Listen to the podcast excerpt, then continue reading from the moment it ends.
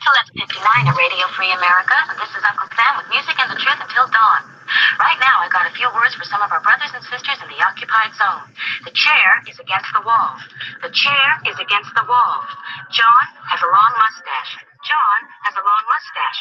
It's twelve o'clock, Americans, another day closer to victory. And for all of you out there on or behind the lines, this is your song.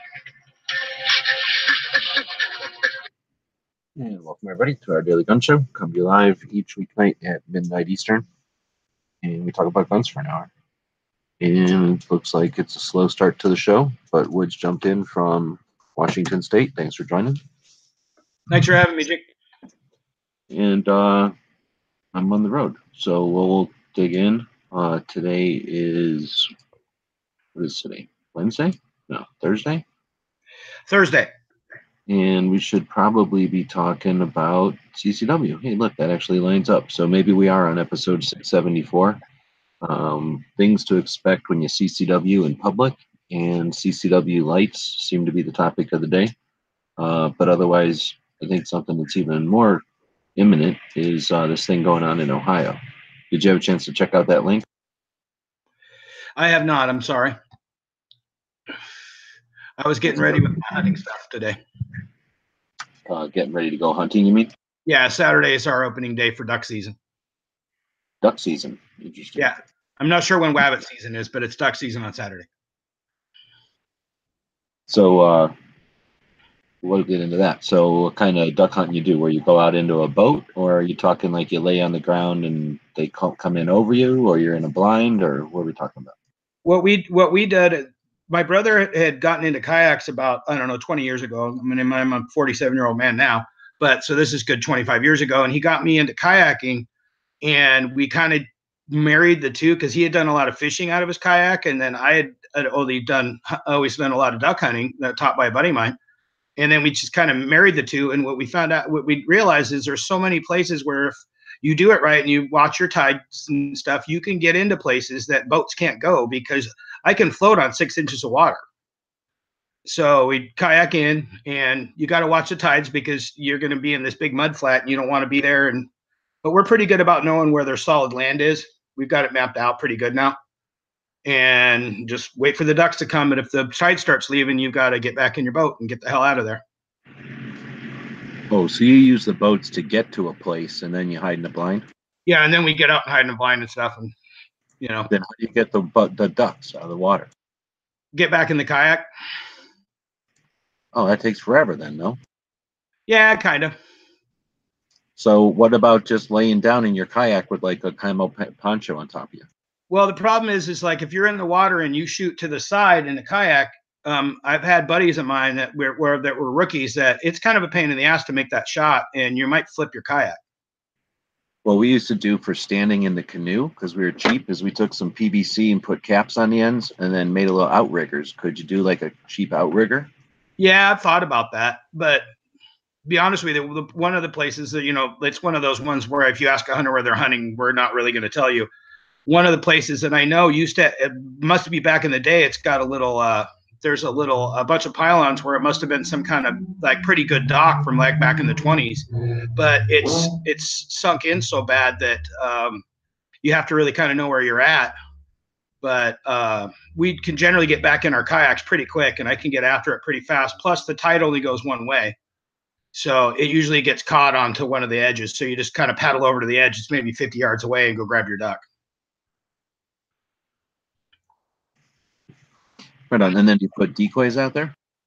Yeah, but then we got to like string them, because um, we have this what post that we know that we, we actually have had a line for years, and we just have to go in and find the line again. So we don't put a lot of decoys out because the tide might come in and out. So, and plus you're on a kayak. So I put out maybe half a dozen, and my brother puts out about half a dozen.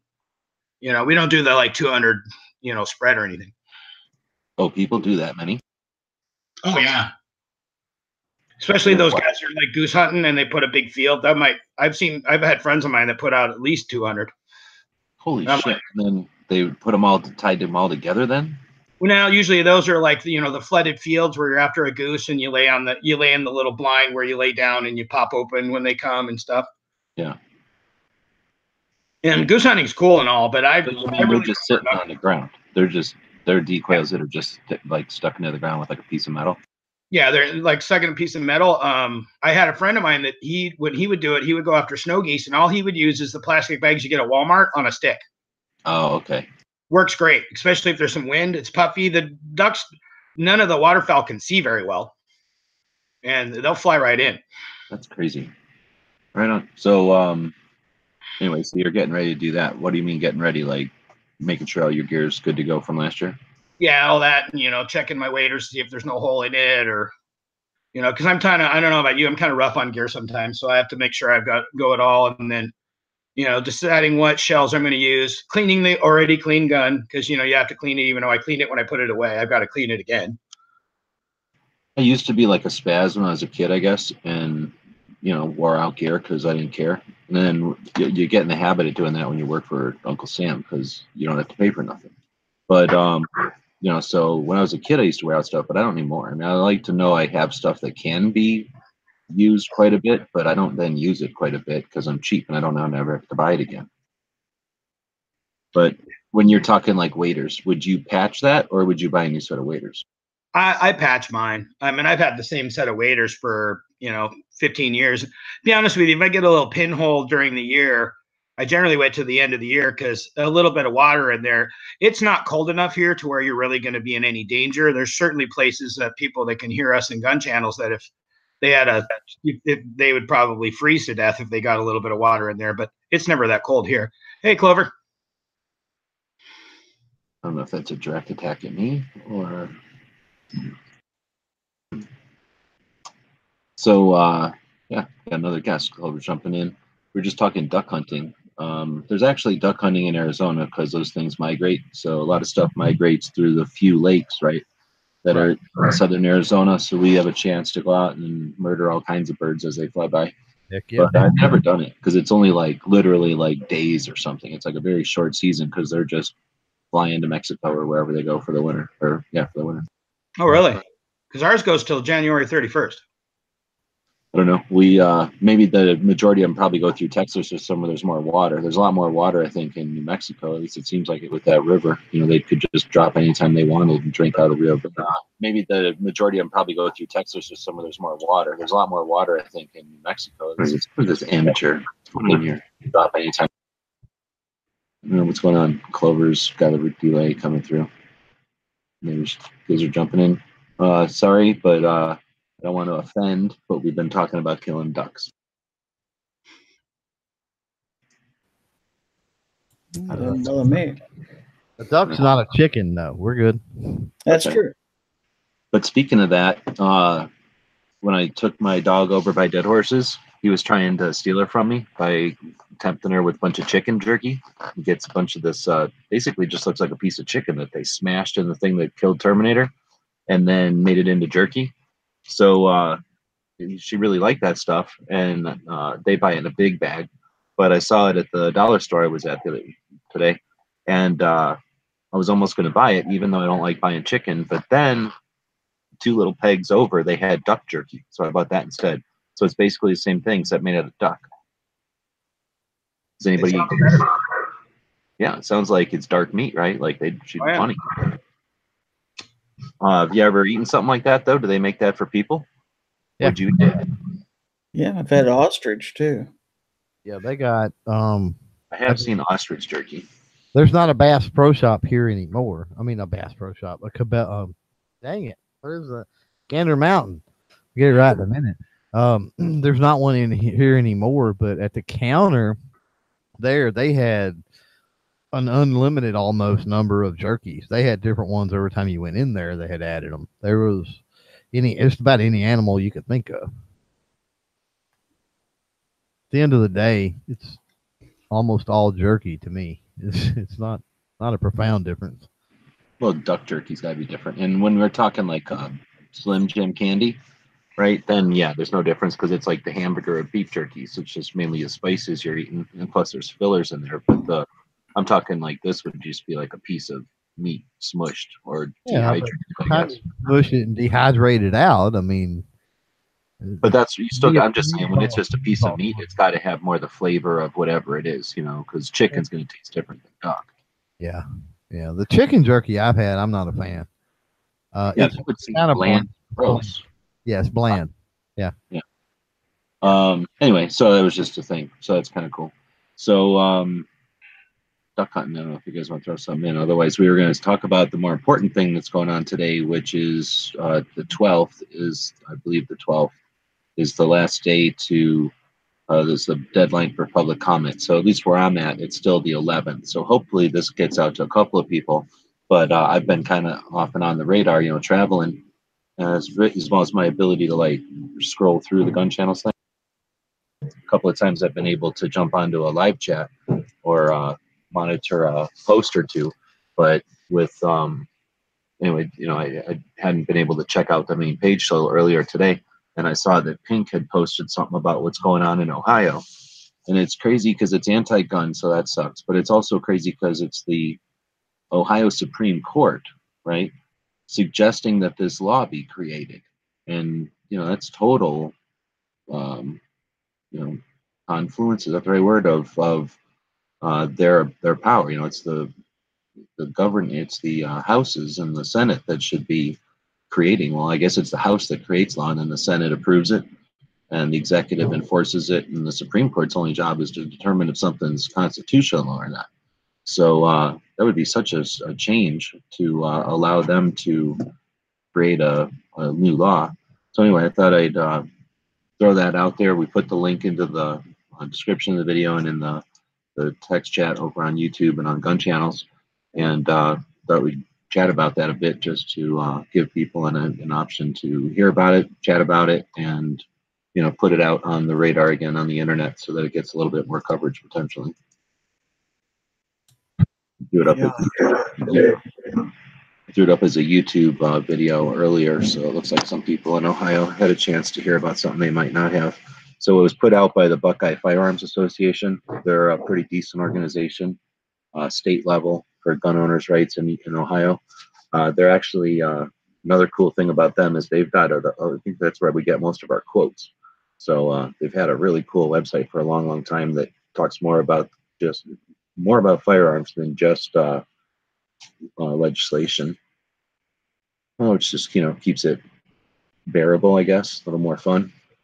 Anyway, so this is uh, reading from the article here, which was only put out on the eighth. So even though this is extremely last minute, this whole article hadn't really been known about until uh, um, the eighth. Sorry, I'm watching somebody beat the hell out of their vehicle here on the, in the parking lot. Um, the rules change has been, let's see. In a shocking move, the Supreme, the Ohio Supreme Court has proposed amendments to the rules of superintendents of the courts of Ohio that were, will empower law enforcement to seize guns. Um, the rule changes have been posted for public comment, and that deadline is the twelfth. So either today or tomorrow, depending on where you are. Uh, they have the emails in that link that I posted, and uh, it says that some of those emails are bouncing, so they also include some phone numbers. And uh, to get to what is being proposed, Uh, there, again, the Ohio Supreme Court has proposed that a rules change that would disarm and force those subject to civil protection order to surrender their firearms, ammunition, and concealed handgun permits to law enforcement. So anyone who gets uh, retaining, what is that called? A, a civil protection order. What's another word for that? A restraining order. Um, would have to, the, the police would then need to go over and take their firearms, their ammunition, and their C C W. They would have just thirty days to return, uh, to file to get their guns returned. And if they didn't do it within that thirty day window, their guns and ammo would be disposed of as unclaimed property. And uh, then there'd be a whole nother procedure for getting their uh, C C W back. And it would create a registry, I guess, in the process. So uh, it seems like a horrible, horrible thing. I don't know who would come up with such a thing, but uh, again, this is, uh, pretty much last minute uh, info. Well, it seems like it's not only a violation of the second, wouldn't it be a violation of uh, due process? Well, I think they said the second and the fifth. Yeah. Like you don't, like somebody just can file a thing and you don't even get a day in court or anything, like that doesn't seem like a thing. Right. Basically, the court would have to, you'd have to go to, the person would have to go to court and say, here's the reason why so-and-so should have a restraining order against, I should get a restraining order against this person. And I don't know if you need to be there to face your accusers for that or not. I'm not familiar with that, or if it's a state-to-state thing or how that works. But then, uh, yeah, potentially if the person didn't have to require you to be there, if you decided not to show up, then without even being present, they would then have the authority and the obligation to take your property and the ammunition for your property and your permit to carry. And you would have to pretty quickly react to that uh, or face loss of all your property. And they don't talk about what would happen if, I mean, are you allowed to have it back while you have the restraining order? The restraining order is longer than thirty days. Sounds like your property would just be forfeited. Yeah, I didn't think of that, because a lot of restraining orders I've heard of are much longer than thirty days.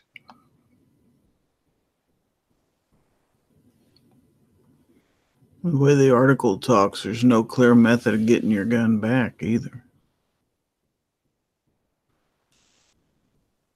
This also reeks of that whole uh, B S about uh, take the guns first kind of ideas.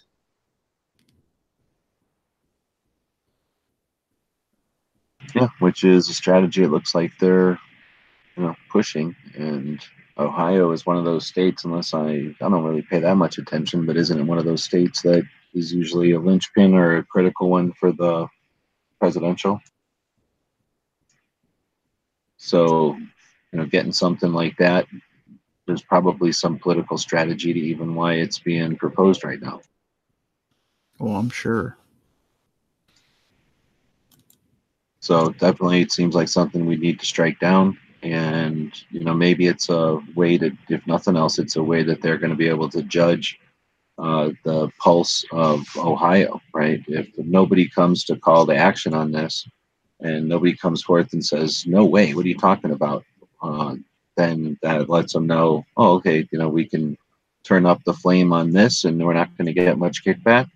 Uh, if they get an overwhelming negative response to this and, a, um, you know, threatening, we're going to take you out of office if this goes through kind of thing, or if you agree to this, then, uh, you know, perhaps they say, oh, let's never bring this up again. So, you know, years from now, or maybe the political climate has changed. So it's a barometer for future stuff. Right. Do we know who's behind it? Like, obviously, like it sounds like a Bloomberg kind of thing, but is there other people that are behind it as well that we couldn't uh, fight against? I don't know anything more about it than what's in this sort of, uh, you know, list, or what is it, twenty-three thousand words? No, twenty-three thousand reads, sorry. I don't know how many words it is. So uh, this, you know, one page kind of bullet point description of it, what people can do, uh, the analysis of it. Um, so it says the deadline for public comment is Friday, October second. We need to make our voices heard and stop the Ohio Supreme Court from making these changes. Use the bullet points above in our analysis to help craft your message. It must be in your own words to have full effect. It does not have to be long. Just focus on one point and ask the justices to reconsider. Be respectful but firm. And uh, again, they give you the phone numbers and the emails that you can uh, send the thing to. It says the process works. Uh, when the Supreme Court drafts proposed rules changes, the rules changes are put out for public comment.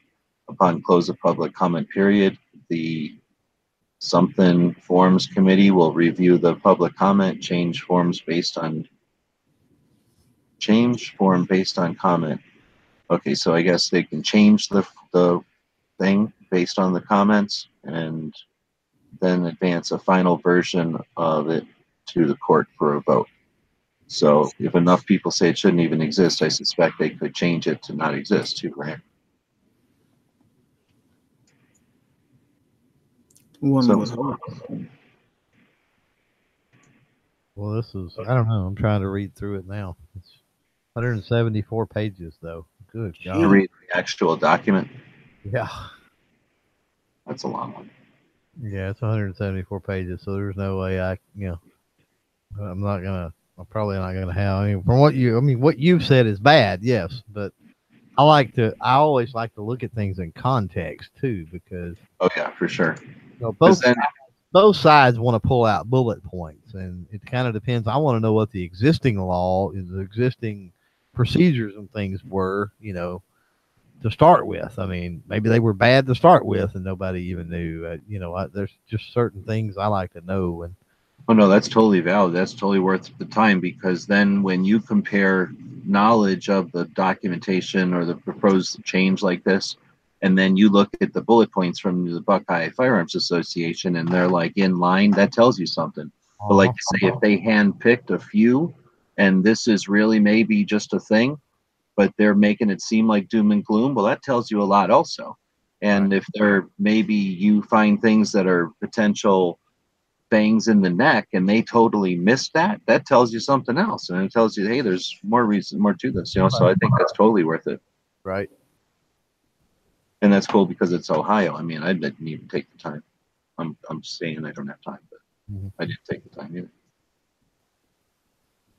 But that's what the whole thing's about, is uh, throwing it out there. Uh, like I said, I made a YouTube video about it uh, just because I could. It was pretty simple, and anybody can do that. I just held my phone up to the screen on my computer and put the video out there. And I think a couple of people commented that they weren't aware of it and they were in Ohio. So uh, that's why I figured I'd throw it into this one.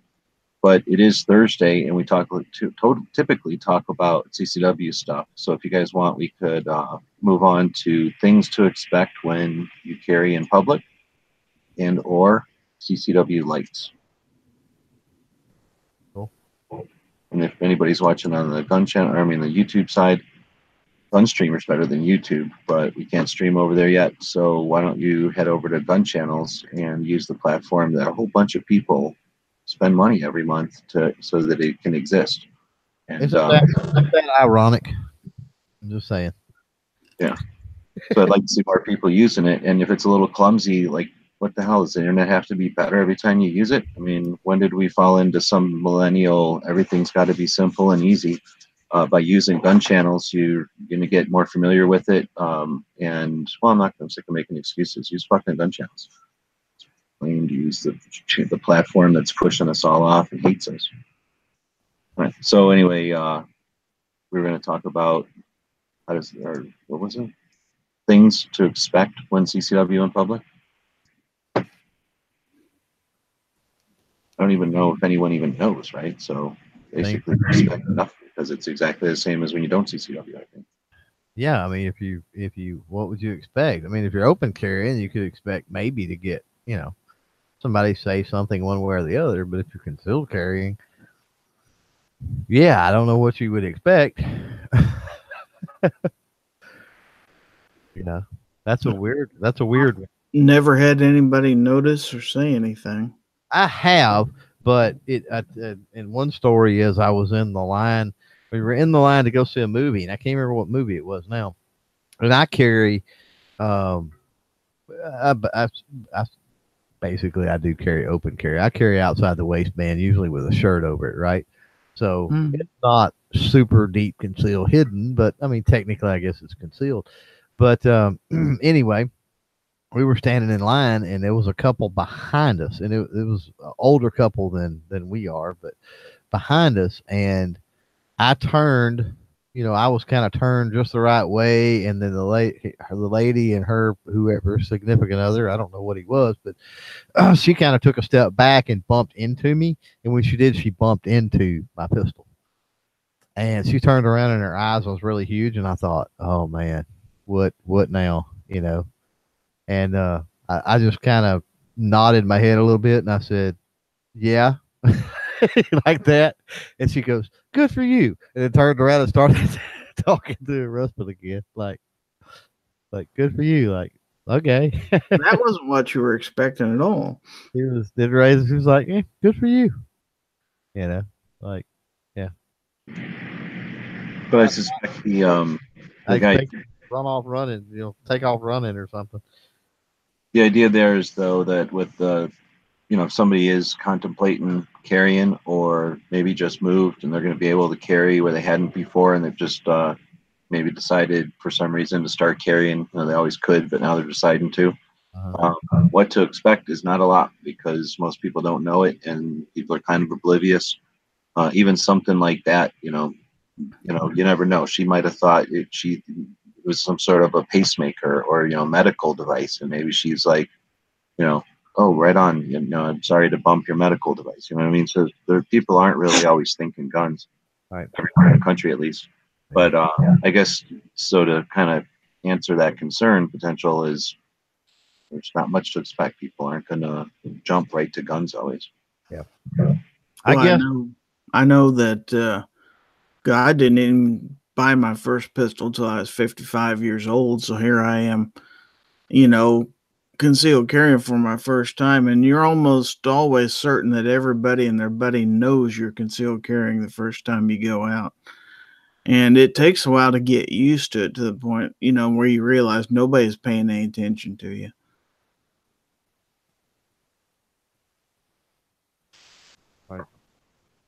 I'll totally agree with that. That um, when I st first started carrying, I definitely felt like everybody knew. But the only time I've ever even had anybody notice it was another concealed carry holder that, you know, maybe I printed a little bit or something, and they're like, "Hey, man," you know, it's kind of like, you know, like we're all part of a big brotherhood kind of deal.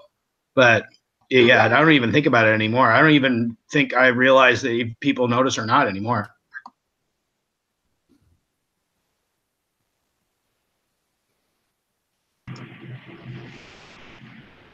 And I don't know what else we can say about that. So, anything want to throw anybody? Anybody want to throw anything in there about the lights? Um, I don't. I don't. Talking about weapons mounted, I don't. I'm not a fan, so I don't have a, a lot to say about that, honestly. I just started looking into that because I got a Ruger Security nine recently, and I. Before that, I always just carried revolvers, so there's no light to mount on it. And so I've been kind of looking into that, but you know, there's so damn many lights now that it's a little confusing, I'll be honest. Well, it says C C W lights, so we don't have to restrict it to weapons lights. I am obviously the opposite. Uh, Clover, I like having weapons lights. It doesn't usually exclude any other kind of light, so I'll have a task light usually. And, you know, if I'm going out at night, specifically, I'll have an actual strong, you know, C C W light or whatever. Also, uh, I definitely have one of those in a bag nearby usually anytime, because that's something you're going to want just to get out of a building that goes dark, or bad storm happens or something, and all of a sudden what you thought was going to be a nice sunny day turns pretty dark and gloomy. That's when those handheld, um, well, I should say like some size of a roll of quarters and bigger, you know, that kind of light is super handy. Yeah, we had a power go out the other day in the school, and uh, the boy still needed to go to the bathroom. When I rigged my uh, my C C W light out of my pocket, so they could at least still see when they were going in the bathroom.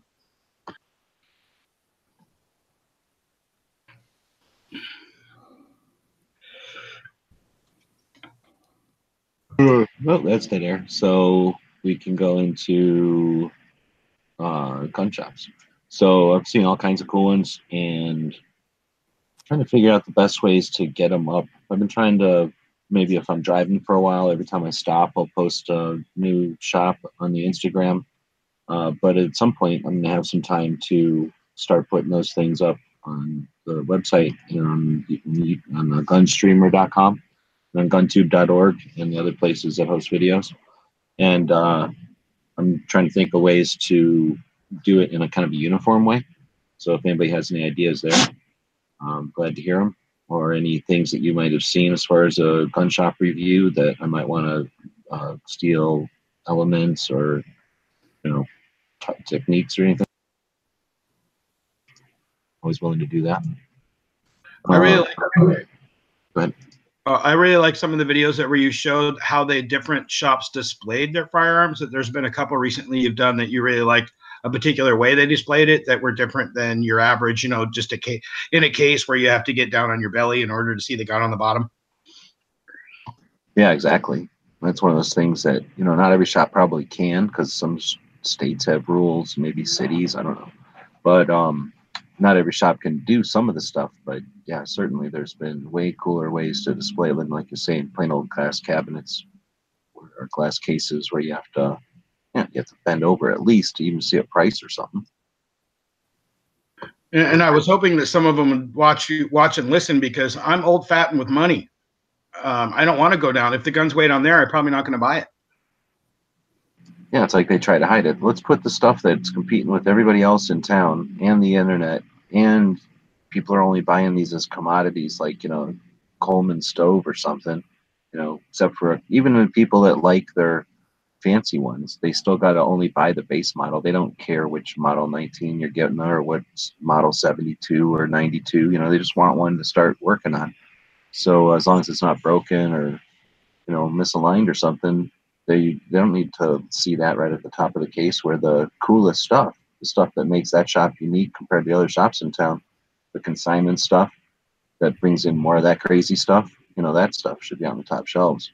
But yeah, some of these shops had everything from like waist to shoulder, where that's the best of both worlds. Seems really smart to me too, because then you've got that lower place to hold their boxes.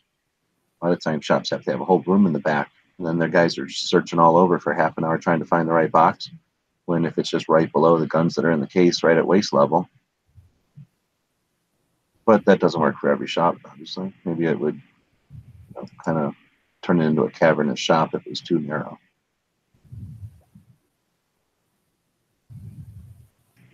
Anyway, so we don't have to come up with ideas tonight. I was just going to go back and look through Instagram a little bit, and I don't know, give me a number, and we'll go back that many gun shops and just start talking about them. Seven.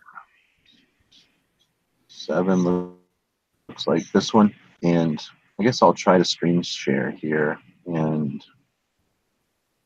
everybody will have to see our secrets here. So quit typing secrets for a minute, and then boom. Is that working? You're seeing the gun shop now? Mm, I don't. Uh, well, there's a reason I don't. There we go. Now it's locked on for me. Okay. At least the, the outside world. Right? Yeah. Okay, so I guess we're starting seven ago. Thanks. Uh, this one's called Rocky Mountain Discount Sports in Riverton, Wyoming. So uh, it's pretty cool. I showed up at like seven something into this town, and uh, they were still open. Uh, so number one, I wanted to eat, and I wanted to get an idea from somebody who lives there where to eat that wasn't stupid chain restaurant, right? And that might still be open at this late in a little town in Wyoming. So uh, this is on the Wind River Indian Reservation. It's a cool little town. I spent some time there back in the olden days. So uh, it was cool to see a shop that was still open. So I uh, went in, took a look around. I was blown away. It's a huge, huge shop. They got this giant Uh, Bigfoot right when you walk in, so Yankee will have to, I should have shown him today. Uh, you got all these mounts everywhere. This gives you an idea of the scale of the shop. Wow. Uh, this half of it was like girl stuff and clothes, right? But this half of it is guns and outfitter gear. So people fish up there, they hunt up there, they snowmobile. So it's way more than just guns. Pretty decent gun selection though for an outfitter. Um, some little old stuff like these Frontiers. You don't see those very much. Or wait, Freedom Arms, sorry. You don't see those very much. Um, this gives an idea of the clothes section over there. And uh, I'll have a lot more pictures for this one. Anyway, neat little big box store, except in a little tiny town. And feel free to jump in with any of this. We're just kind of going to whip through of them, or whip through a few of them. Uh, next up is, uh, oh, uh, while uh, this is uh, Wind River Outdoor Companies. This is the next town over, Lander.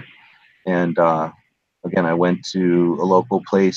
I actually went to an Ace Hardware first uh, to see if they still had guns, but they just had ammo. And then I asked her where to go find a gun shop that was cool. And she said, oh, you got to check this one out on the top of the hill.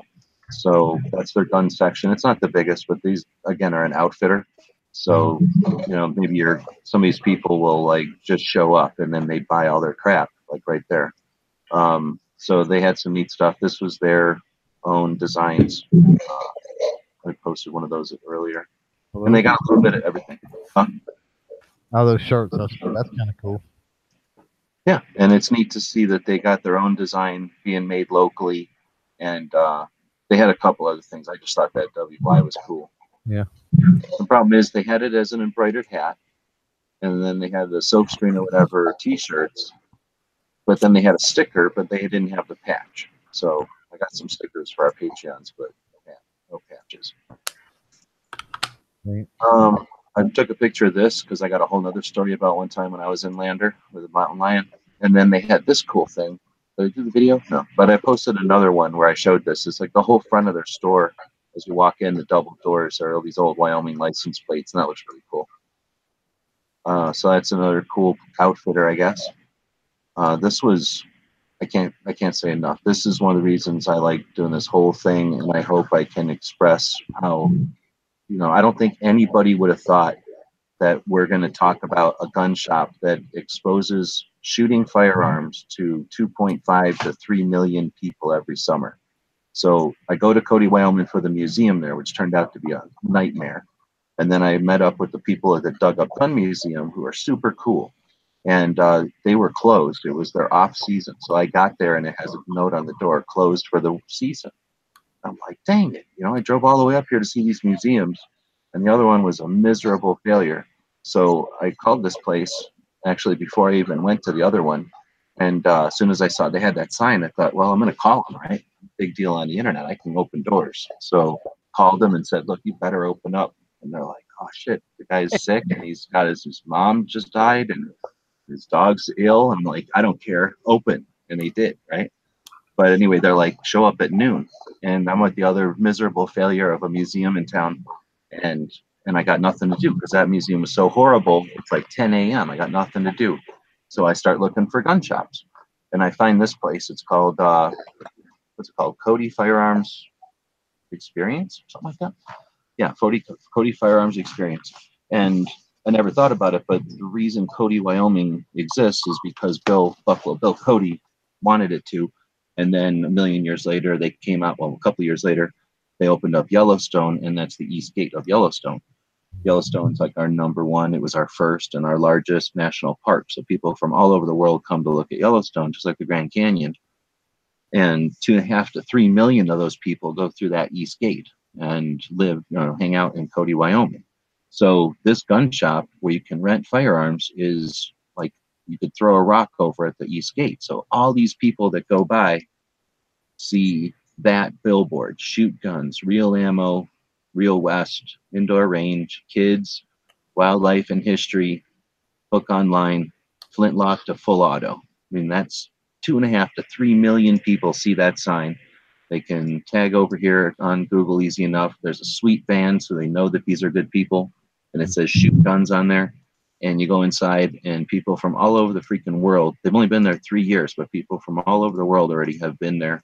And even more have seen that sign. So I just think, I never even thought about, you know, the gun shop could be out there being that kind of an ambassador for the Second Amendment. But all these people, and I didn't even take the, the you know, the way that the formatting on Instagram is you couldn't see the South America, but South America looked, you know, somewhere between these two, tons of pins in there.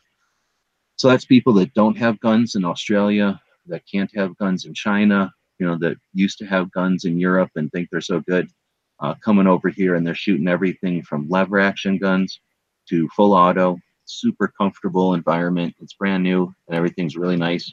So uh, I'm sure everyone has a great experience. They talked about, I didn't really get a good picture of it, but to the left of this kind of area is where the range is over here. And the same way that there's these couches over here in the main lobby, there's sort of an area where people can stage to go out there, or if their friends want to take video of them or something through the glass, you know, a comfortable place for them to be. They had like cowboy hats and chaps and vests and stuff. So these people get all into it and put on all kinds of garb, I guess. And, you know, they have a great time. So, uh, they did all that. They have this cool, like, historical display, except that unlike the museum, you know, you got all this info, which, by the way, is better than the Cody Firearms Museum right now. This display blows the Cody Firearms Museum away. And the thing is, you can point at this in whatever language you come in here with, and they put it in your hands for a couple of, you know, dineros, and then you're out there shooting and experience what it's like to to shoot. The difference between, you guys all know, you've shot them, or at least you know what the, from watching what it's like to shoot a, some kind of flint or matchlock with the delay and all that, and the, the recoil impulse that's super slow compared to something like uh, full auto or, you know, lever action compared to uh, semi. So uh, I just think that's cool. And I never would have thought about, you know, that opportunity and that they're doing it and that they're capitalists and they're making money on it. You know, how cool is that? I didn't even get a good picture of, they have a, an indoor, what do you call it, uh, shooting gallery for like the kids.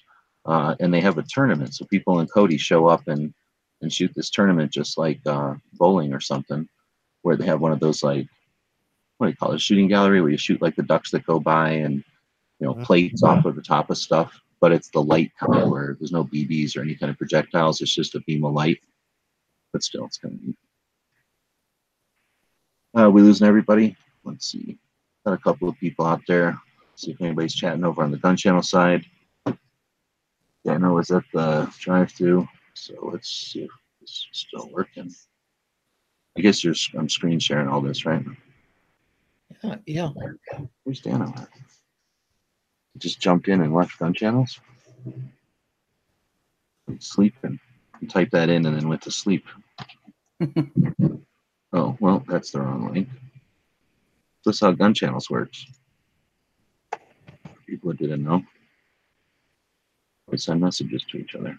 And if you don't have one, you can just go find one you sent to somebody else and send it to Dano. Oh, I closed Dano's, of course.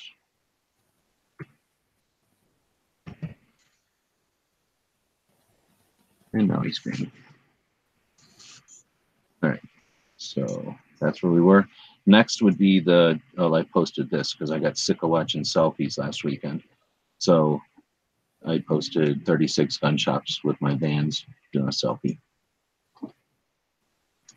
That's thirty-six of them. So then we'll go to the Cody Dug Up Gun Museum. This place was awesome. Like I say, they were closed for the season or whatever, and I called them and I'm like, is there any way you can open? And I came all the way up here and, you know, I'll do anything. And then they're like, oh yeah, no problem. So basically they just asked me to show up at noon because they wanted to clean up, they said. So I don't know, maybe they pulled like, uh, uh, what am I trying to say, like covers over the glass and stuff like that, you know, stuff didn't get all dusty. Um, but they didn't really, you know, I didn't, I just said, hey, do you mind? I came into town to see this. Is there any way I can just take a quick peek? And they're like, yeah, come in at noon so we can clean up. So, uh, yeah, I went in there, I met them at noon. I had a chance to check out a couple of different gun shops first, so it worked out perfect. And turned out they just literally opened the shop for me. I don't even know who it was. They just, without knowing who I was or anything like that, they just were, you know, there. So they said, okay, yeah, we'll open it up. But it is a seasonal thing, and uh, it's free, absolutely free. They work on donations. If you like it and you want to leave something, do. There's no recommended number. I saw twenties in there. I saw dollars in there. You know, they have a big jar started with a slot at the top, and uh, just the coolest place. So I did uh, chat with them. They don't allow pictures, uh, but I was asked if I could get a couple of like general pictures to kind of explain like what we're doing here. And you can see that there's all these little displays, and they are kind of in order as you walk through the place, uh, and they're labeled. So you have an idea of uh, what kind of era you're looking at. And then it's up, it's the whole upstairs of this building. And this is Mellow, out. And then this is the guard dog. So there's no way you can even get in here.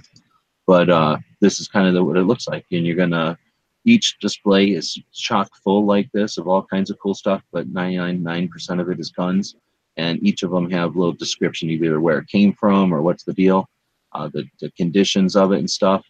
Same thing. People come from all over the place to see this. It's been there for fifteen years, and uh, he's been collecting for thirty. This is one guy's collection, the owner. And uh, again, to give you an idea of what it looks like. So this place was legit the coolest place. The guy is so awesome. I'm hoping he'll, uh, I don't think they'll ever have the chance to get on Gun Channels. Uh, he's a pretty active dude, but uh, man, we sat there. I got there at what I said noon, and then one with a confirmation voting at like three forty-five Eastern. So we were sitting there for like hours, just bullshitting.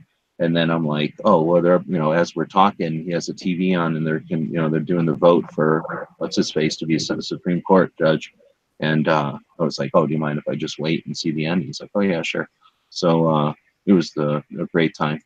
Uh, definitely worth checking out. I left him twenty bucks. Uh, I don't know, I guess, decide what to throw him. Have you ever uh, thought about uh, maybe at the end of this trip putting something together that would be continuously evolving uh, of what I'm going to call, in your opinion, the top twenty gun places uh, that could be stores, but they don't have to be stores, in the U S in your life so far? Oh, yeah. That's a cool idea. I actually saw a guy. I wish I could remember it. If you type in firearms museums, I bet you'd find it, because that's how I found it, I think. Arms. I mean, there's a lot of cool museums, but there's also a lot of cool stores. Well, I know, but I'm going to show you if I can find this guy. It's like just some guy's name.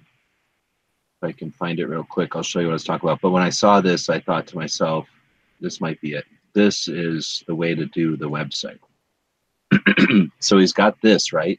So you can click on it and whatever. But then if you go down like this a ways, he's got this. And I was thinking about doing something like this for, uh, but it would work exactly, it would work well for exactly what you're talking about. And then just sort of give them each a rank and then let them uh, get sorted by, you know, whatever they get on their cool factor, on their like right. quantity of stuff and their ability to get to it, their how long they've been around or whatever. Yeah, because if people, let's say, are going on either a business trip that they have to go on anyway, or they're going on a vacation, they, they can look up, gee, this is only sixty miles away, and it's obviously really cool. It's on the list. Yeah, no, that's the whole point, too. So it is, that does exist on gun, uh, would it be gun shop review dot com, but mm-hmm. uh, it's just been kind of plain vanilla. I'll have a chance to work on that in the future, and that's, that's definitely a thing I'll add to it, because that does sound kind of cool. All right, so then had some stuff with the scouts there and decided to go to where I can actually work. So went south, but I continued to post some things. So I forget what number we're on here, but uh, this is a shop that's been around since nineteen fourteen and uh, or nineteen twelve. It's amazing. But anyway, it's been around for a long, long time, and uh, it's in oops, it's in Salt Lake City. So Salt Lake City is kind of unique. Uh, because of the Mormons and their ten, they spend, I guess they don't have a, a, I think they do have a percentage that they spend on prepping. So anyway, they're all about prepping and firearms ownership. This is right downtown, uh, between the downtown center of Salt Lake City and the school, whatever it is, the university or something there. And uh, so it's kind of been like that artsy uh, area of town with a lot of bars and, you know, it's all hip and trendy. So they got these cool murals everywhere, and those are local artists that do them, but they're actually themed. So if I get a better picture of the outside, like this is the snout of a little uh, black lab, and there's a shotgun sitting here, and that's like a Remington-themed one. This is going to be a Vortex Optics-themed one. I think it's in the works of being print, uh, painted. And he switches them out every so often and stuff. But really, the inside of the store is what you go for. Um, it's just huge, and it's kind of not really a maze, but it's not just laid out in a plain old grid. So you really tend to walk around it and experience a variety of stuff. They're like the C Z leader, whatever you call it, like the C Z main dealer in the area. Uh, so they have like the entire lineup, uh, just tons of old consignment stuff, lots of new stuff, and then not, you know, just all at different eras. This is just a portion of their ammo section. This is like, you know, waist-high ammo, pallets of ammo all over the place. That is so um, cool to see pallets like that. I mean, I'm used to seeing shelves, but to see pallets is just like, oh my God. Yeah, and this is this doesn't even show you. Like I'll, I got a video coming where I walked around a little bit, I think. Um, reloading set, and that wasn't even the like loose box ammo. This is just the pallets of ammo. There's a whole other yeah. section. I don't know if I got a good picture. Entire pallet of just one thing. Like this is such rows and rows of the boxed ammo. You know, of all the different fancy kinds. This whole back area is reloading stuff. I think Dead Horse says that this is the best place to buy reloading stuff in town uh, as far as cost. Then they had this, this again, you can't really tell. This is one of like three tables that are all jammed together with pallets of ammo under them, but everything in there was fifty percent off and, you know, kind of a root around in the bargain bin type of thing. Uh, this is their, one of their, it's their little dude from the logo uh, doing the, I don't know, some sports thing except with a gun. So he gave me one of these hats. I'll be giving that out to a Patreon because I don't wear hats. Um, we'll do something to uh, find out who wants that hat the most. But anyway, super cool gun shop. Uh, actually, I'd shown up there the first day I was in town, and I got treated kind of rudely. So I was a dick on Instagram, and then that worked. They went, "Oh, what happened? You're a big deal on Instagram. Well, come back, come back." And I went back. So, uh, you know, it's nice to have numbers every once in a while because it makes gun shops want to talk to you. It's a good sign, but it's also a bad sign because it says, well, what if you're not somebody? How are they going to treat you? Oh, I suppose, but it also learned them a lesson. Just because some weird, ugly dude comes walking in there, all looking like a bum, and wants to take pictures of your shop, at least give them a second to figure out what's going on, because we're not all fancy. Nah, it was totally just, uh, they probably got some bad presses. Oops, I keep looking over here at a reflex. They probably got some bad press. Even though we don't even have cameras on, we'll still, like, look at each other on the screens, because it's habit or whatever for humans. Right? Yeah. But anyway, I think they probably got some bad press. They probably said, don't let people take pictures. And this one guy just basically didn't let me get a word in edgewise. So I kind of figured, being a big deal on Instagram, and they're on Instagram, I get their word a little faster by being a dick. So I did. And then as soon as I, I mean, like thirty-six people saw that post and I deleted it. So it, well, there's a difference between being a dick and, and saying the truth. And if that was the truth, it's not being a dick. No, and that's basically what I figured is if, if they don't care, then that post will just live there because that's what happened. But it's, you know, it wasn't the, the philosophy of the store and it wasn't their attitude. It was just, um, you know, an employee didn't happen to do the best job of filtering before he said no. Anyhow, so uh, next up isn't really a gun shop, but we're putting it in here anyway. Uh, me and Dead Horse went up to the Browning Museum. I'm not even going to try. I didn't even try to reproduce Dead Horse and Bob's walkthrough from whatever, right, two years right. ago. So we just walked up there and took some pictures. I mean, we will somehow, whenever I put all this together, reference that video. We'll have an audio of it and the actual video with them walking around with the cameras. But, you know, that was, that was amazing. But we did get a chance to uh, check out the factories. So this is... This is the second factory, him and his brothers. Uh, so we got the van there, putting a selfie. There's a little puppy. Dead Horse is in there too. And then uh, this is the third factory, which is a big hotel. And uh, it's got a little plaque in front. Oop, that's the hotel right there. So that's his third factory. This is where they started making nineteen elevens already. So this factory is machine guns. And, you know, he invented the machine gun and he started, you know, doing can other I, types of guns. Can I pause you right there just for a minute? I thought the night, and please correct me if I'm wrong, but I thought the nineteen eleven was one of those that he sold to the U S government. He didn't yeah, actually I, make them. You're right. I'm just saying after he invented the nineteen eleven, he's at this level. He's got a giant. Okay. This is his factory now. This was his factory after inventing the machine gun. And then this last factory we'll go to is his first factory when he set up shop. He lived in this house. And literally, if I turn to the right, this is the factory. So this was his first factory when he was just building guns and becoming John Browning. And so a little factoid that I found out about him on the hour-long History Channel presentation, which is now ten plus years old, probably uh, closer to twenty, was how um, the nineteen eleven, the, um, what was it, the machine gun, nineteen thirteen? Is that the first one? I don't know. And then, there was, and then, of course, there was the M two, which came later on. Is is instead of doing uh, so so many dollars per uh, per unit, uh, he sold the rights for a lump sum to the government, uh, which otherwise would have made him a multi multi millionaire. But yeah. uh, actually, ended up taking uh, a much smaller sum to be uh, the good American that he was. Right on. Garand did the same thing. Garand did the same thing. He gave his patent to the U S government so that they wouldn't have to worry about paying him. So that's cool. And again, Browning wasn't a dick, so he probably knew that that would bankrupt the government for no reason. He didn't need the money that bad, and that way the government just had an awesome piece of tech. He's a cool dude. So this is an apartment. A bunch of vagrants live in there. This is an apartment. A bunch of jerks live in there. So now you can live in John Browning's house or his first factory. Bunch of jerks live in them.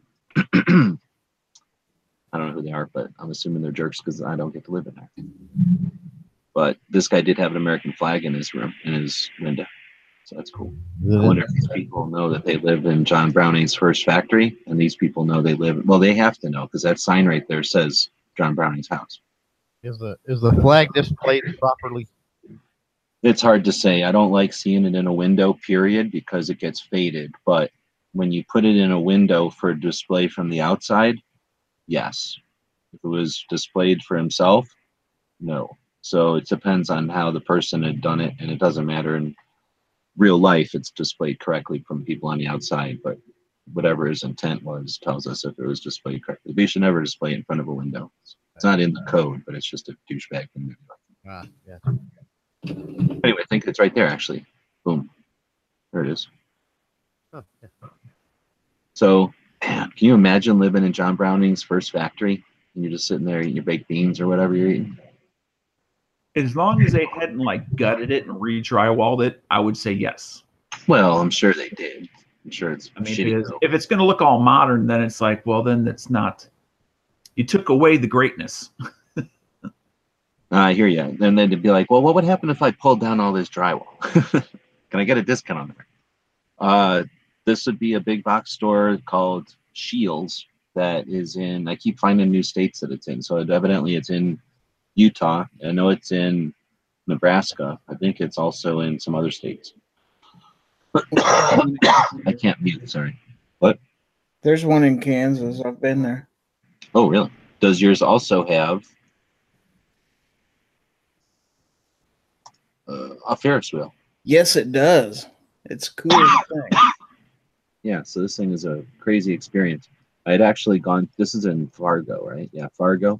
Um, I went to every other store in town first, and I was going to blow it off because it looked like a big box store. And I'm not doing the Gunchaloople tour to promote big box stores, right? right. So um, I was at another guy who was super cool. Man, I wish it, there's a couple of these people that should be on Gun Channels, man. They would just be awesome on Gun Channels, and this old guy was awesome. And I'm talking to him for like probably an hour and a half. And Um, I should start recording these things, except you never know. Like sometimes you start talking to people and it's just epic. And what are you going to do? Go back and rewind? Like, damn, I should have turned on the recorder. But if I were to walk into a shop and say, hey, how you doing? Do you mind if I record what we're saying? You know what I mean? That wouldn't exactly flow into the kind of conversations that potentially turn epic. Anyhow, so um, uh, I had gone to this guy's shop and he said something about this shop. So I was like, intrigued, but also aware that this is basically a pretty big operation, right? So I had no idea how big an operation. Um, these pictures do not do justice. There's a lot of guns in this place. And I don't know, I took these just because it was super interesting that with all the guns that are just out, there's, there's millions of dollars. I'm not even exaggerating. Millions of dollars of guns out. And for some reason, these pistols are behind these like super dumb displays with like, There's there's that slat stuff on top of this too. Like there's no way to see these guns. Anyway, well, is that all the these guns from the back or the view from the front? This is sort of like an island in the middle of the gun section. So I didn't do a good job because there's no perspective there. One of these other pictures might show more of the gun section. I'll show you. These were just standalone islands in the middle of the gun section, with a bunch of bars on them. Yeah. Uh, all the rest of the guns were just out, right? So here's the whole selection. With only a couple of duplicates, no duplicates, just the yellow's a duplicate uh, with a whole section of flavors of those, Savages, I think. But this is another example, like how big this gun section is. Like this is looking one way and somewhere else I'm looking another way. So these guns had a cage behind them because they're violent, but these guns are just sitting behind glass. So it must not be a law. These are the expensive guns in like a fancy room.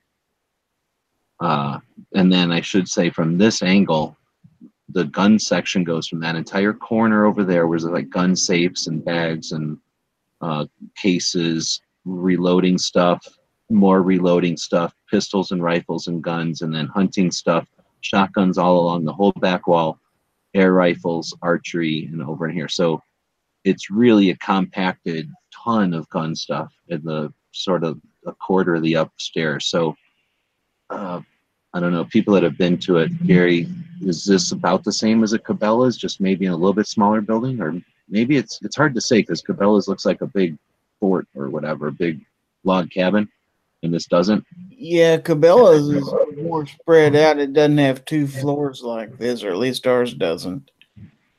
Oh, really? Most of the Cabela's I've been to are like this, but see, I didn't walk around all the clothes, so I have no idea what's on the front, like how much of this is bicycles or kayaks or running shoes. Like I went to the gun section and I left, but it seemed like a massive, massive store. And there was definitely everything you can think of in sports, I think, like footballs and that kind of crap, and like shoes. And, and so like uh, Cabela's or Bass Pro is going to have like a whole section of beef jerky. This one didn't. And they're going to have like, they both have camping stoves. I think that was over here. Anyway, really interesting store, super big. I don't know if I, I must have a picture of the shop here. So this, and this Ferris wheel's in the middle. This isn't even the Ferris wheel opening. Like this is a whole different opening. It's, it's like a giant square or a giant uh, cross. So, so is that just a giant mom and pop, or is that a, a local chain? Mom and pop, but a chain that spreads out. I keep finding more states that it's in. So a very large mom and pop.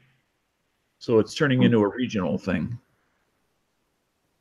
Um, North Dakota, maybe, South Dakota, is it is Minnesota? It, maybe Minnesota. I don't know if it goes that far east, but then, yeah, a lot of states, many states, more than regional even, I think. But I don't know. Maybe you could say like West is region, I guess. Yeah, I don't know. But a big, big time operation, giant stores. From what I understand, lots of purchase power. They sell a lot of guns. While I was there, I mean, how often do I go into gun shops? Pretty often lately. And how often do I see guns getting sold? Like maybe a dozen the whole trip so far. So this was, this shop was like two or three people buying guns while I'm walking around. Like there was a lot of guns being sold at this place. Uh, and that might be,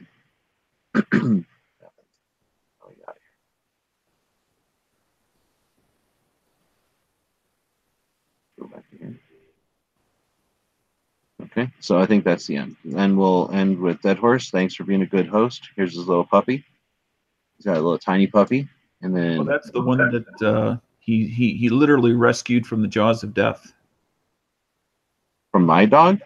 No, I mean from, from the, that dog when he found it was that close to being gone. Yes. That's when he helped him back to health. Extremely sick. And that's the little bed she lives in and the little dress she wears. Uh, underneath one of his short little dresses, underneath of the cabinet where he's doing his chatting and reloading and stuff. And then they made me one of these. Well, they had made a set of these purses for their dogs who's gone now. So they gave this one to Mello. So now she has little purses. And this is them running around. This without, dog without her dress. And this is his dog jumping like on her back legs up in the air like a monkey in order to give my dog a little kiss. Uh-huh. The heater he gave me, and these are the various places we went. So yeah, thanks for being a good host. And then driving a couple hours or maybe an hour and a half or something up to the Browning Museum was cool because I had driven Salt Lake City before, but not with a guide, right? So now I know a heck of a lot more about what's going on in that area, and uh, definitely looking forward to visiting more. I didn't, I mean, I only looked at a couple of shops this time, and there are a lot of gun shops in Salt Lake City. Yeah. Now, before we leave the subject of, of this particular gun shop, I, I seem to remember that uh, Bob and, and Dead Horse uh, were having a difficult finding one or two of the other buildings when they did theirs two years ago or whatever. Were you able same. to find those? Yeah, same with me in two thousand ten. You know why? Because I'm an idiot, and I didn't read. So I don't... I guess I don't really have pictures of the museum in here, but um, the museum is not big, and it's at the top floor of a uh, train station, right? So I had been looking at the guns on previous visits to the museum, and in Bob's visit uh, last couple years ago, um, they were getting a tour, and you know, when you're having a tour, you are going to go with where the tour guide's at. You're not going to just linger, because that'd be rude. There's only two people in the tour guide, right? You know, it's not that many people. That you're not going to linger on something. Uh, same thing actually happened to us in two thousand ten. Uh, we did get a kind of a tour around the place as well. And uh, anyway, I never really took the time to look at the mural on the wall. The mural on the wall is a timeline starting at the right and going to the left. And it starts with Jonathan Browning, and then John Browning being born, his son being born, and then his grandson being born. And along with those waypoints are, here's when he built his first house or whatever. Here's when he built, yeah, here's when he built his first house. Here's when he built his first factory, his second factory, and his third factory. And in the paragraph where they talk about, here's when he built it, they say, here's what the address was then, and it was then changed to this address. So the addresses are literally on the mural on the wall of the factory. So when we got done doing some pictures, I literally just put those into my phone. And we knew where the first one was because it says Browning Brothers, right? That one is, once you get pointed to the right street, you find it because it says Browning on it still. That's the brown one with the yellow or the, you know, faded letters. The last is final uh, factory is that hotel, and you know that one because it's got a, a little monument out front, like a sign that says that this is his factory. Um, the house has a monument in front of it that says, here's the factory. But whenever we were told the first time, we were told it was right down the street. And I think we'd misunderstood that to mean right down the street from the museum when it really meant across the street from the house.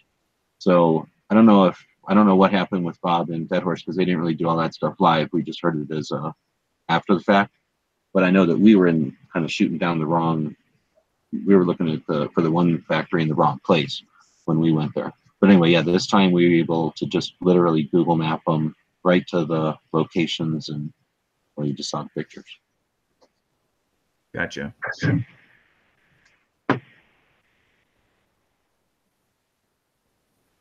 Yeah, let's do Member of the Day Dead Horse. That's a good uh, suggestion. So yeah, Dead Horse is a pretty good dude, and he always hangs out. And for whatever reason, he didn't jump in today because he knew that we were going to be making him the Member of the Day, and that would have been awkward. But uh, yeah, good dude. That's why we built Gun Channels. People like him and others can hang out, be cool, contribute to the conversation, and you know, share their experiences and their their. Uh, two-way experience.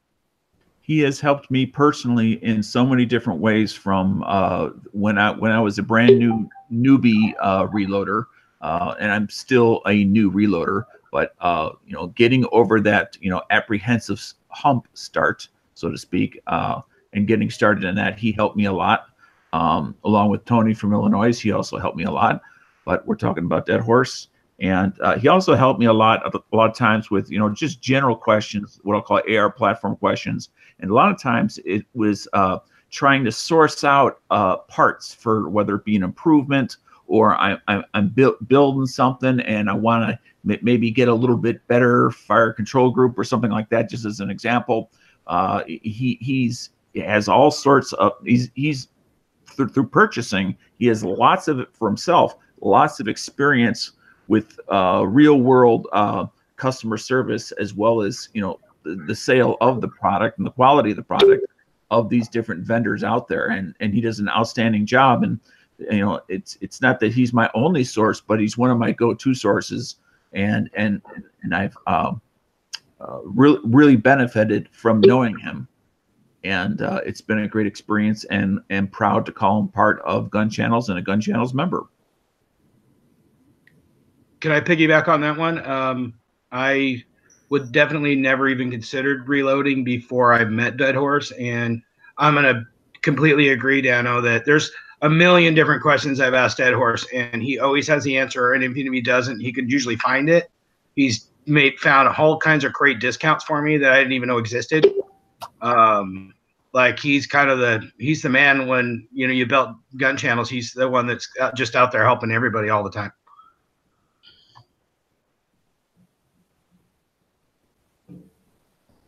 Oh, he's complaining because he's going to freeze just because I stole his heater or whatever. So uh, I guess he's not going to jump in because he's building his walls.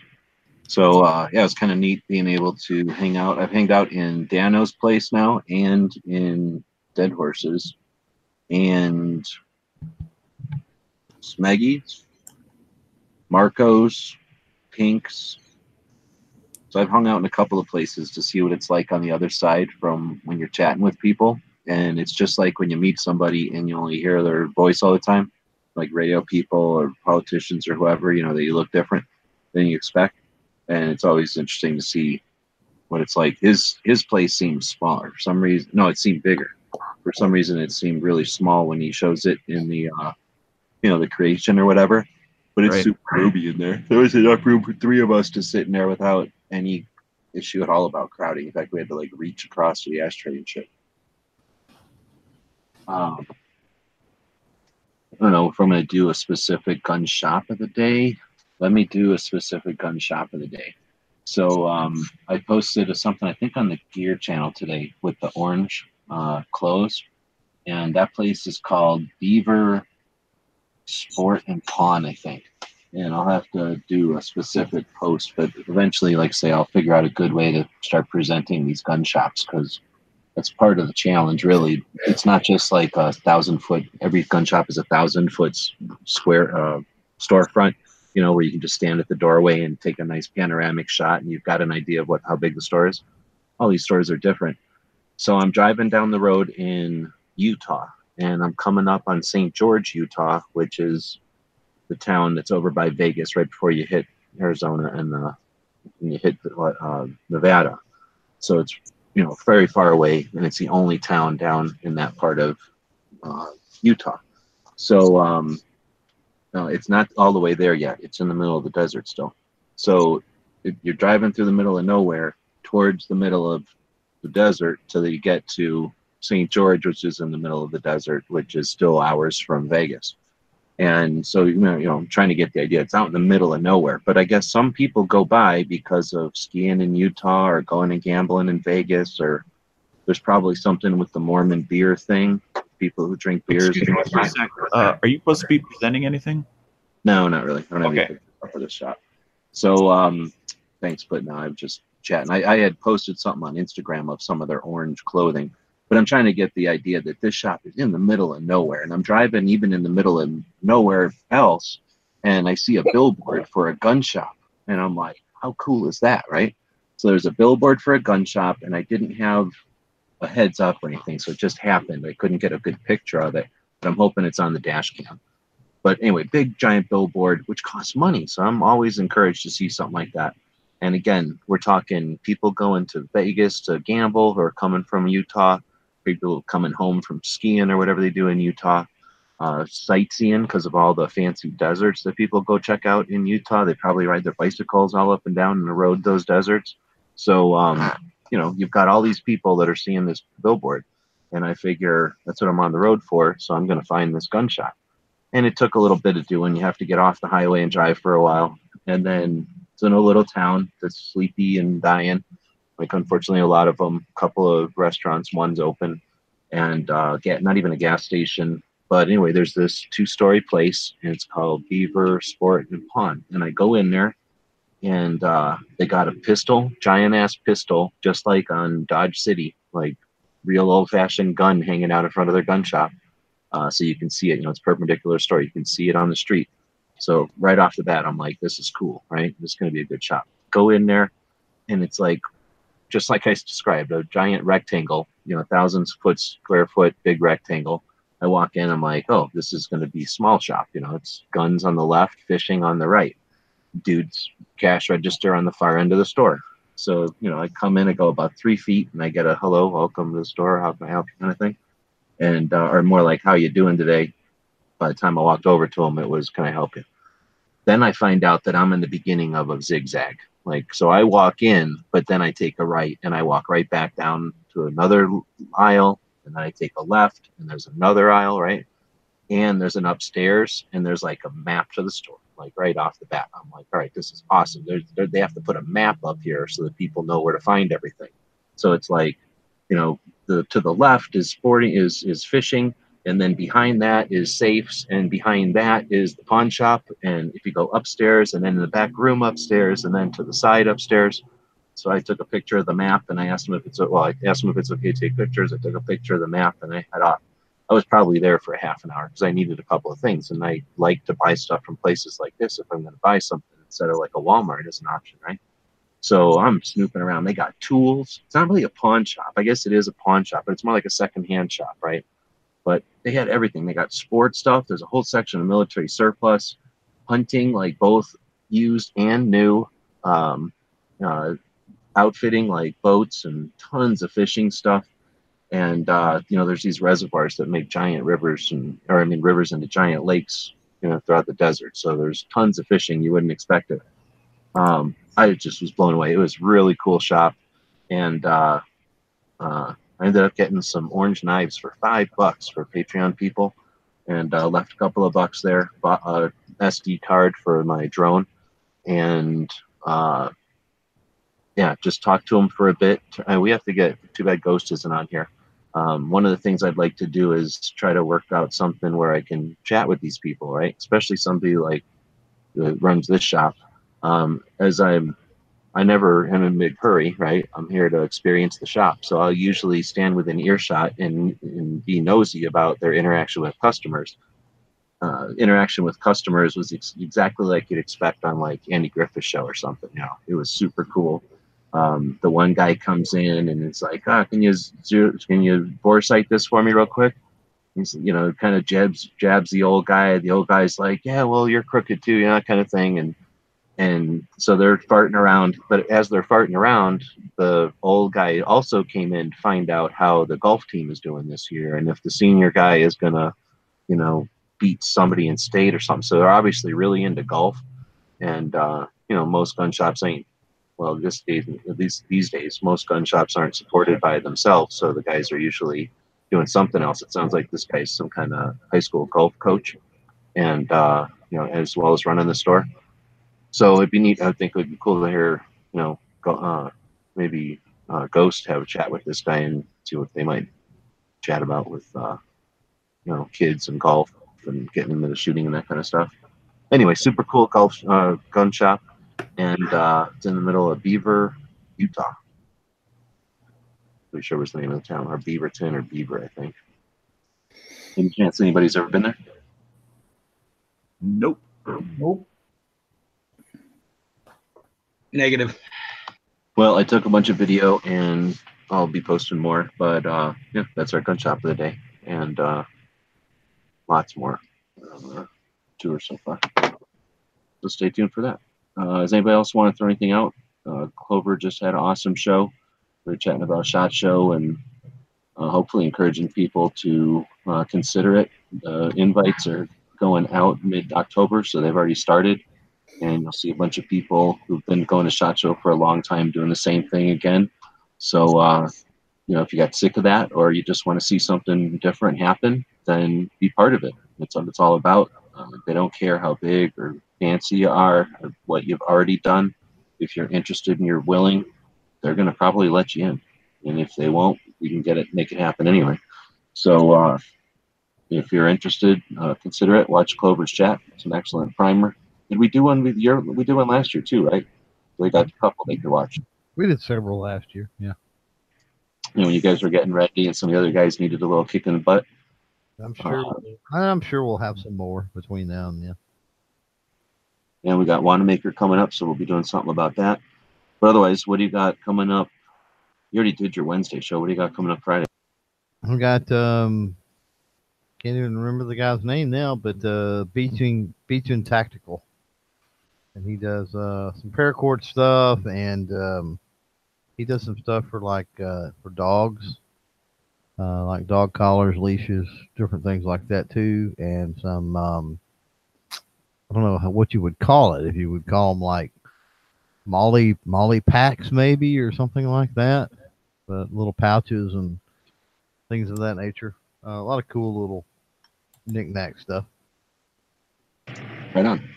And he also has a channel too. It's uh, the Prepper's Bunker Outdoors. I had to turn around and look at the patch. Uh, Gary, got anything happening? one fifty-seven sub thing already done? That's already done. We're on to bigger and better things. On our way to four hundred. forty-four hundred? four hundred. On our way there. It's just a matter of speaking. I'm at three sixty-six right now, so. Well, maybe four forty. Maybe forty forty. Or forty-eight. You know what I'm saying. forty-four. Uh, Dana, anything? Uh, well, I got, uh, I guess it's now about a month, just two days under a month. We have Wanamaker coming up, and I'm hoping, knock on wood, that uh, uh, I have enough money to, to make that happen and a go. And uh, that being said, uh, last year I, I had the theme of trying to find at the show as many good, solidly good Uh, representations of the uh, deck that you had created of old Western guns, which of course didn't include everything, but it included a lot of things.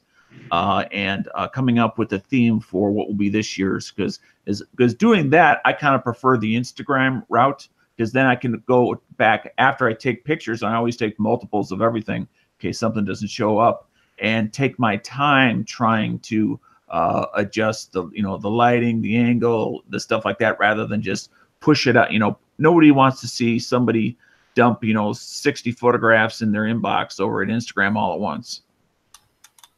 So okay. I'd rather put out, you know, a couple a week, and then, you know, and, until you're eventually out. But hopefully that will work out.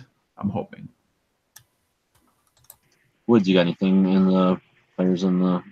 Um, I guess uh, pre-teaching, uh, just reminding people, not trying to open a can of worms, but remember to call that uh, number from the link, and uh, call the Supreme Court in Ohio and say hell to the no on that, and make sure that you have an articulable kind of idea to say, like, I'm going to go with Second Amendment is great, but I'm going to go after more of that uh, that um, uh, due process end of it, because, you know, you're talking to a court. But that's just me. Right on. Yeah. Well, like they say, they have a couple of bullet points there, and majority of, well, the last few are all about procedural and and the way our government works. Yeah. So for those of us that are late to the show, and I'm one of them, could you give me like a twenty second summary of of that? Uh, Pink had posted something that only came to light on the eighth from the Buckeye Firearms uh, Association, which is the gun owners' rights group from uh, Ohio. And tomorrow, the thirteenth, uh, yeah, tomorrow the thirteenth, the twelfth, excuse me, tomorrow the Friday the twelfth is the last day to take public comment. The Supreme Court of Ohio has decided to tell law enforcement that uh, when someone has a Uh, civil protection order put against them, that they are now, re the police are required to have that person who the court order is focused on, they need to surrender their firearms and ammunition and concealed carry permit to law enforcement. And if they don't reclaim their firearms, their property, within thirty days, it's forfeited and destroyed. And there's no process, and there's no, like, procedure in any of this to what to do to get your stuff back, except that there is this thirty days later your stuff will be destroyed. And uh, basically it's a plea from that Buckeye Firearms Association to contact the Supreme Court of Ohio and let them know that not only is the Second Amendment, you know, the undue, um, well, basically the, what is it, the, they're not going with the, um, what's the procedure word for the procedure?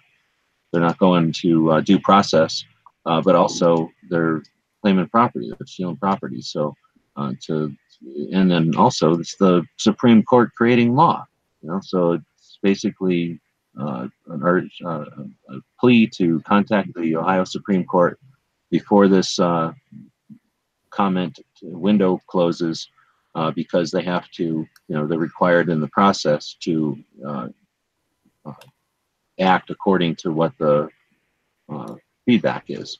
So if enough feedback comes in that says end this, I, we assume that they would have to end it.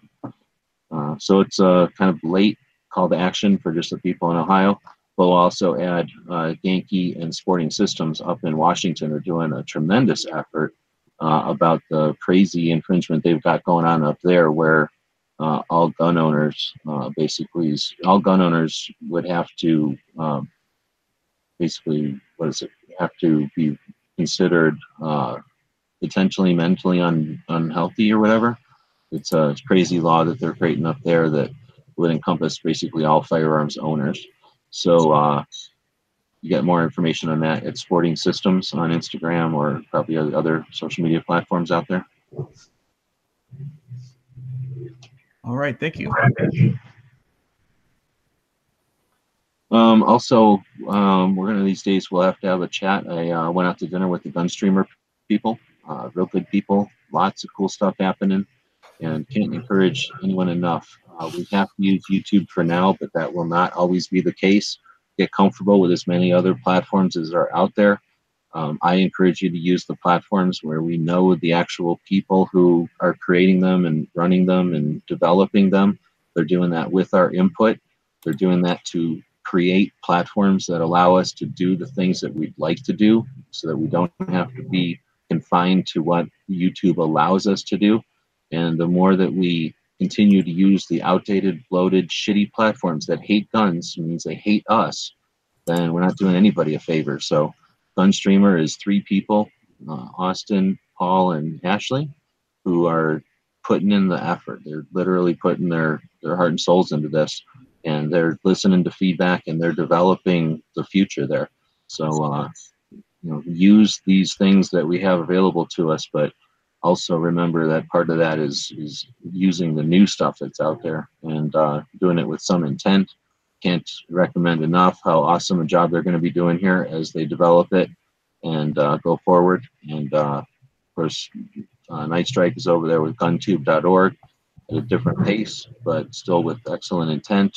And uh, we'll continue to watch as these platforms grow and develop. But uh, I just want to throw that out there that hopefully we'll have a chat again with these guys live so we can talk about some of the stuff they got going on, and we'll start seeing some of that implemented here sooner than later, it sounds like.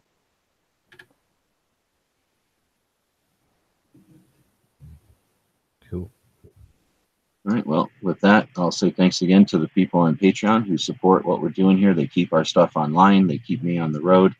And uh, we've been uh, collecting lots of interesting stories from these gun shops, and we'll be efforting towards uh, sharing that with everybody in new and interesting ways. Thanks for watching.